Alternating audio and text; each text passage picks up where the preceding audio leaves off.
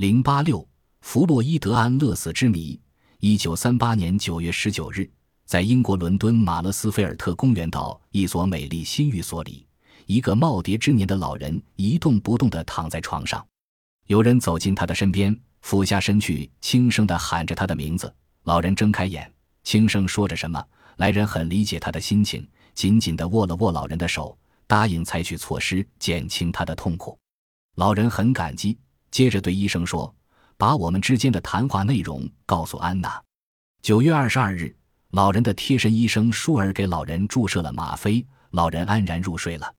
第二天午夜，老人的心脏停止了跳动。九月二十六日，老人的遗体在伦敦戈尔德草地火葬场火化，许许多多的吊唁者参加了老人隆重的火化仪式。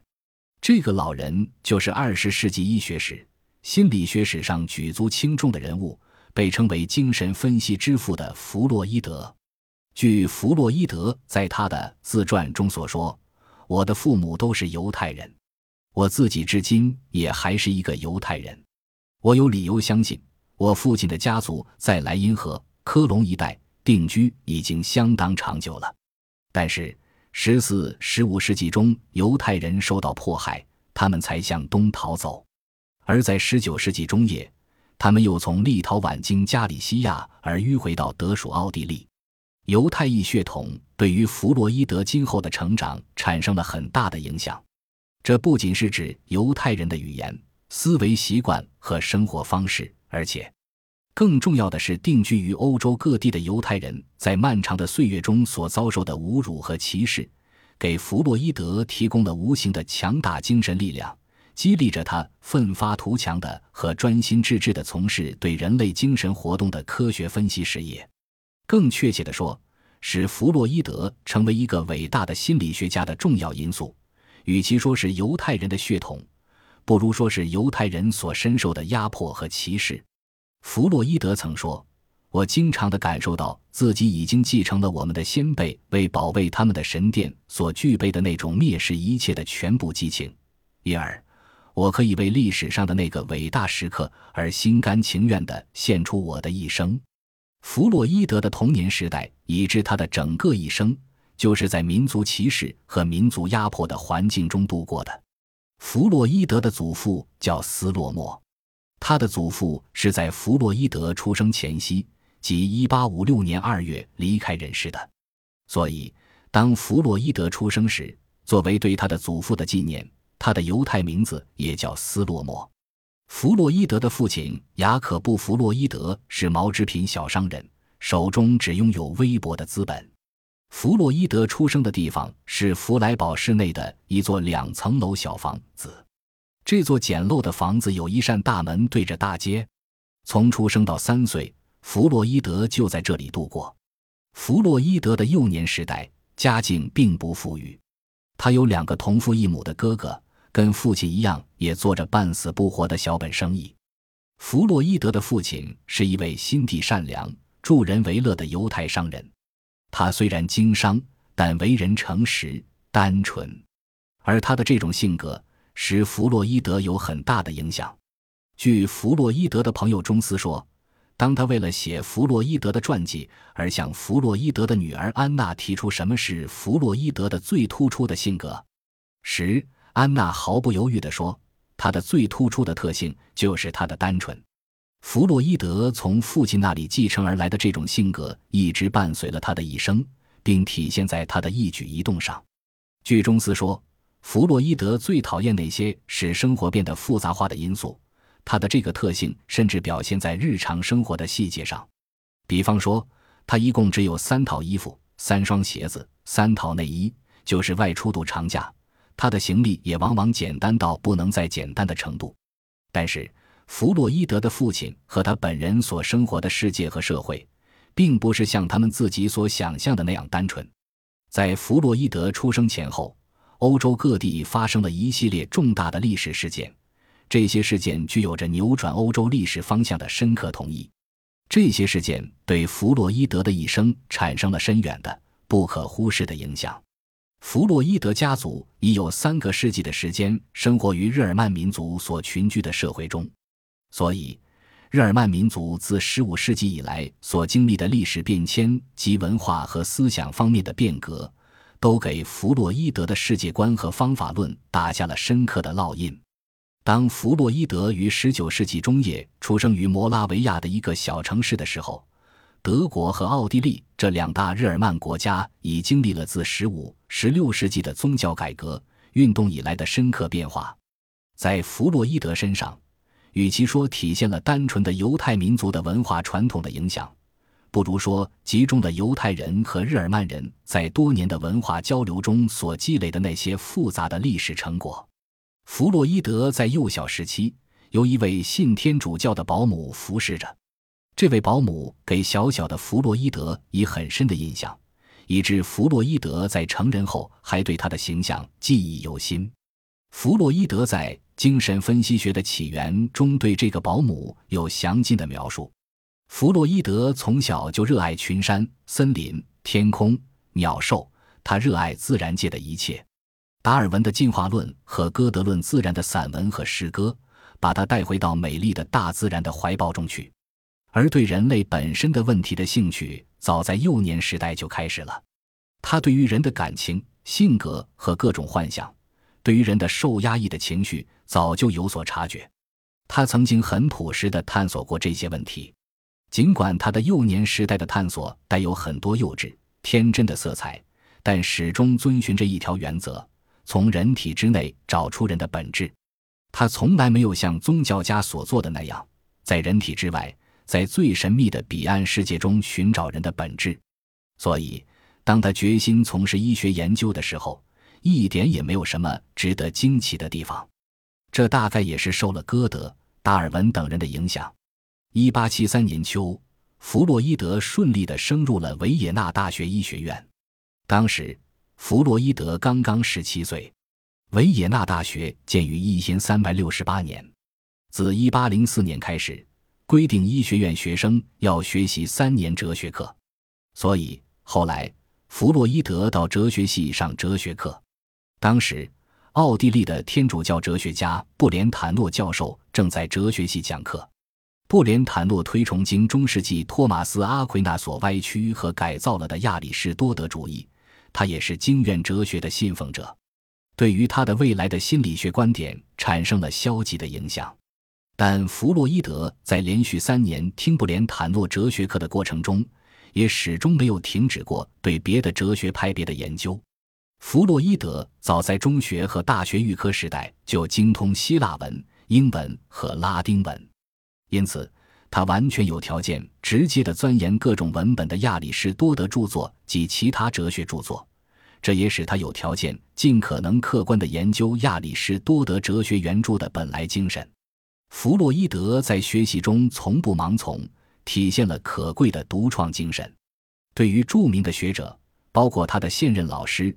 著名生理学家布吕克教授、解剖学家克劳斯教授、哲学家布连坦诺等人在内，都始终保持既严肃又谦虚的态度。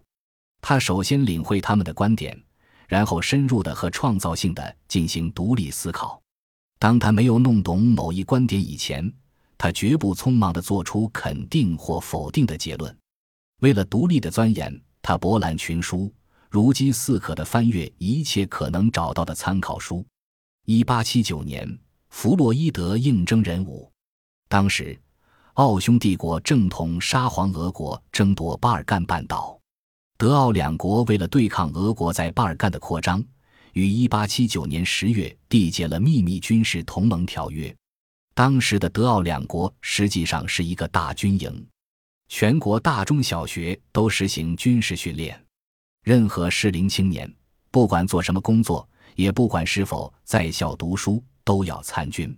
弗洛伊德就是在这样的条件下服兵役的。从军期间，由于有充裕的时间，他第一次拿起笔进行翻译工作。他首先把英国哲学家约翰·斯杜亚特·穆勒的著作译成德文。弗洛伊德有学习、掌握和使用语言的天才，他尤其喜爱英语。再加上弗洛伊德同穆勒之间不存在哲学观点上的分歧，所以这一次翻译工作是非常顺利的和非常得心应手的。弗洛伊德先把穆勒的五卷本著作的第一篇译成德文，他不仅把原文的意思译出，而且还译出风格。翻译工作进行得很快。这次翻译对他来说，纯粹是为了消磨时间，同时也是为了练习自己的语言表达能力。此外，他还可以借此机会赚到一些钱。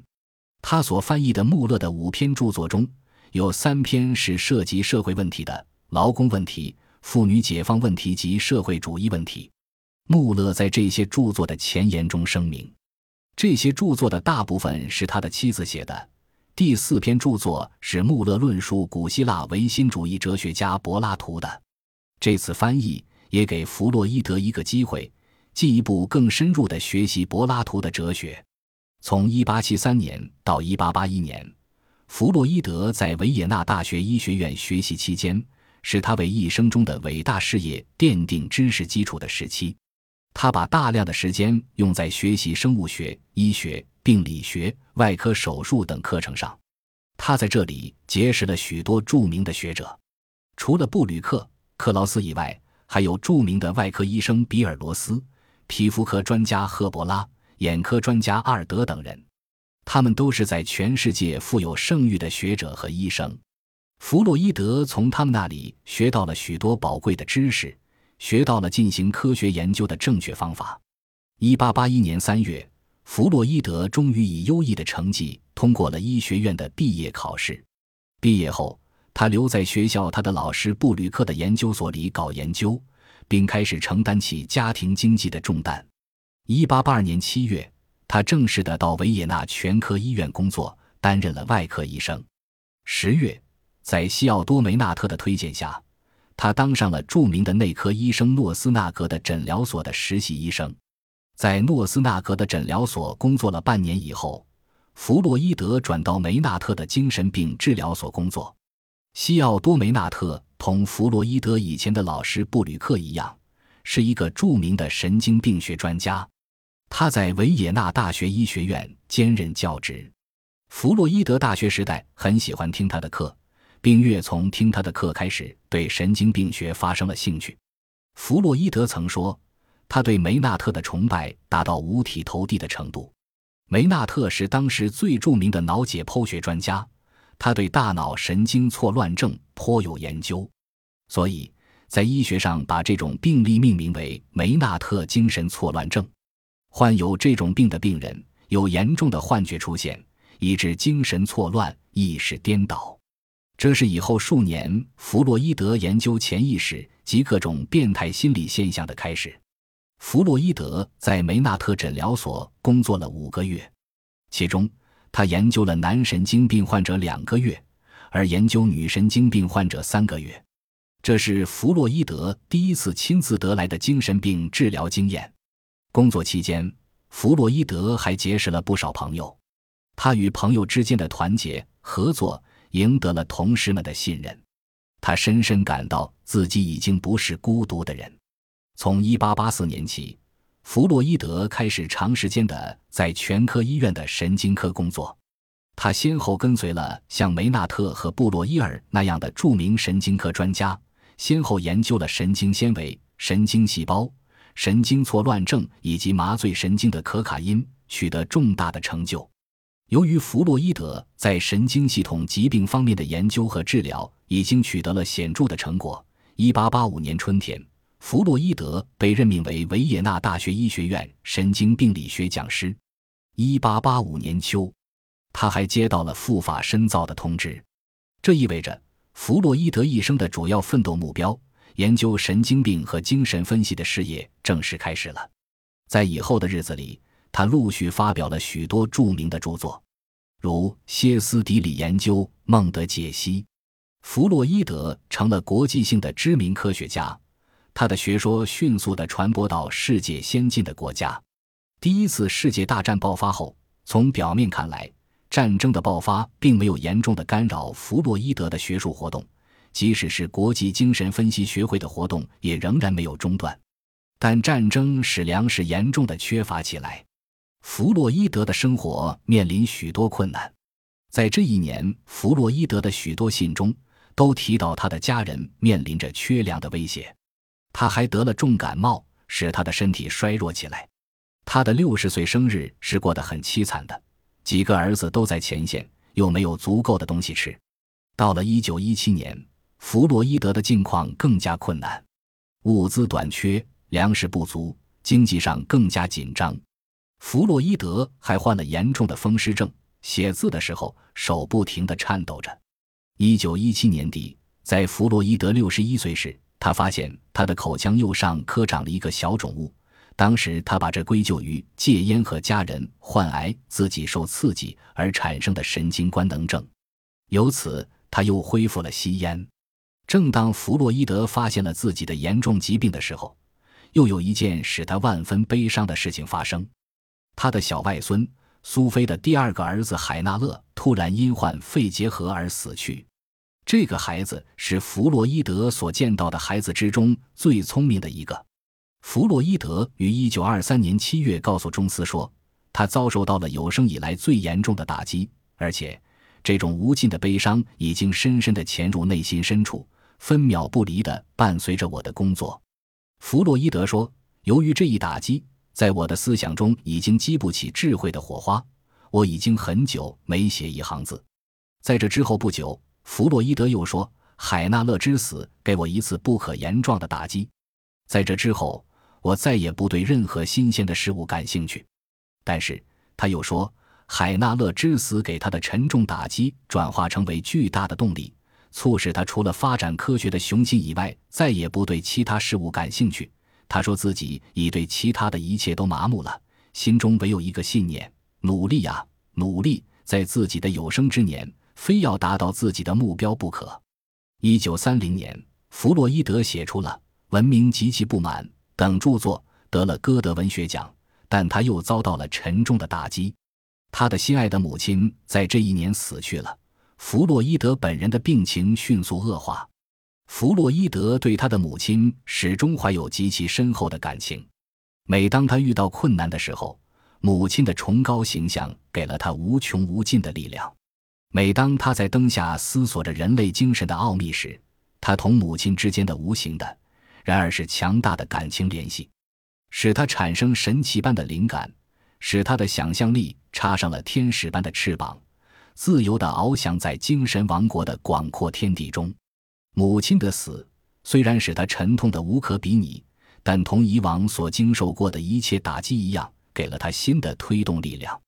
随着时间的推移，弗洛伊德口腔内肿物越来越大，越来越粗糙，并开始无痛性出血。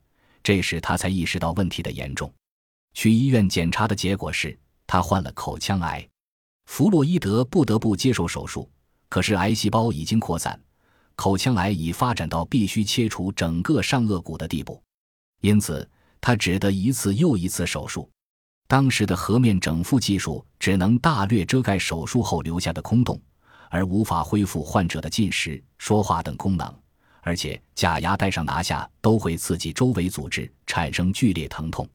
弗洛伊德发现自己的死期已经临近，他最急切的期望是能在自己去世前见到《魔友与异神教》的英文版。中斯夫人正夜以继日地赶译这本书。一九三九年三月，该书英文版终于出版了。他最后阅读的一本书是巴尔扎克的《驴皮记》。弗洛伊德说。这本书正好适合于我，他所谈的就是饥饿。九月十九日，中斯探望奄奄一息的弗洛伊德，当时弗洛伊德的下颚已经全部烂掉，他痛苦万分。弗洛伊德一动不动地躺在床上，中斯叫了一声他的名字，弗洛伊德睁开了眼睛，认出是中斯，他伸出手握了握中斯的手，然后以很庄重的手势向中斯表示告别和致意。二十二日，医生舒尔给弗洛伊德注射了吗啡，弗洛伊德的心脏停止了跳动。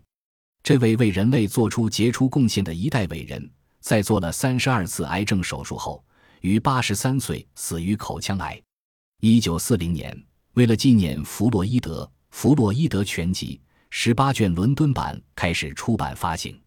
这一版本的《弗洛伊德全集》一直到一九五二年才出齐。接着。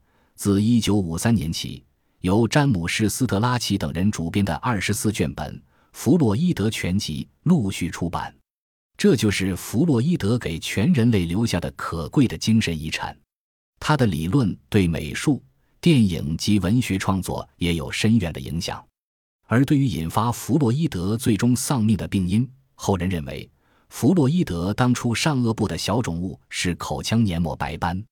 现在已经得知，这种病是最常见的口腔癌前病变之一。所谓癌前病变，是指机体组织的某些病变本身并不是癌，但经过长期的各种刺激，可能转变为癌。弗洛伊德在癌前病变阶段不注意治疗，并恢复吸烟，加速了白斑的恶变，导致了口腔癌的发生。这一原本可能防止的悲剧就这样发生了。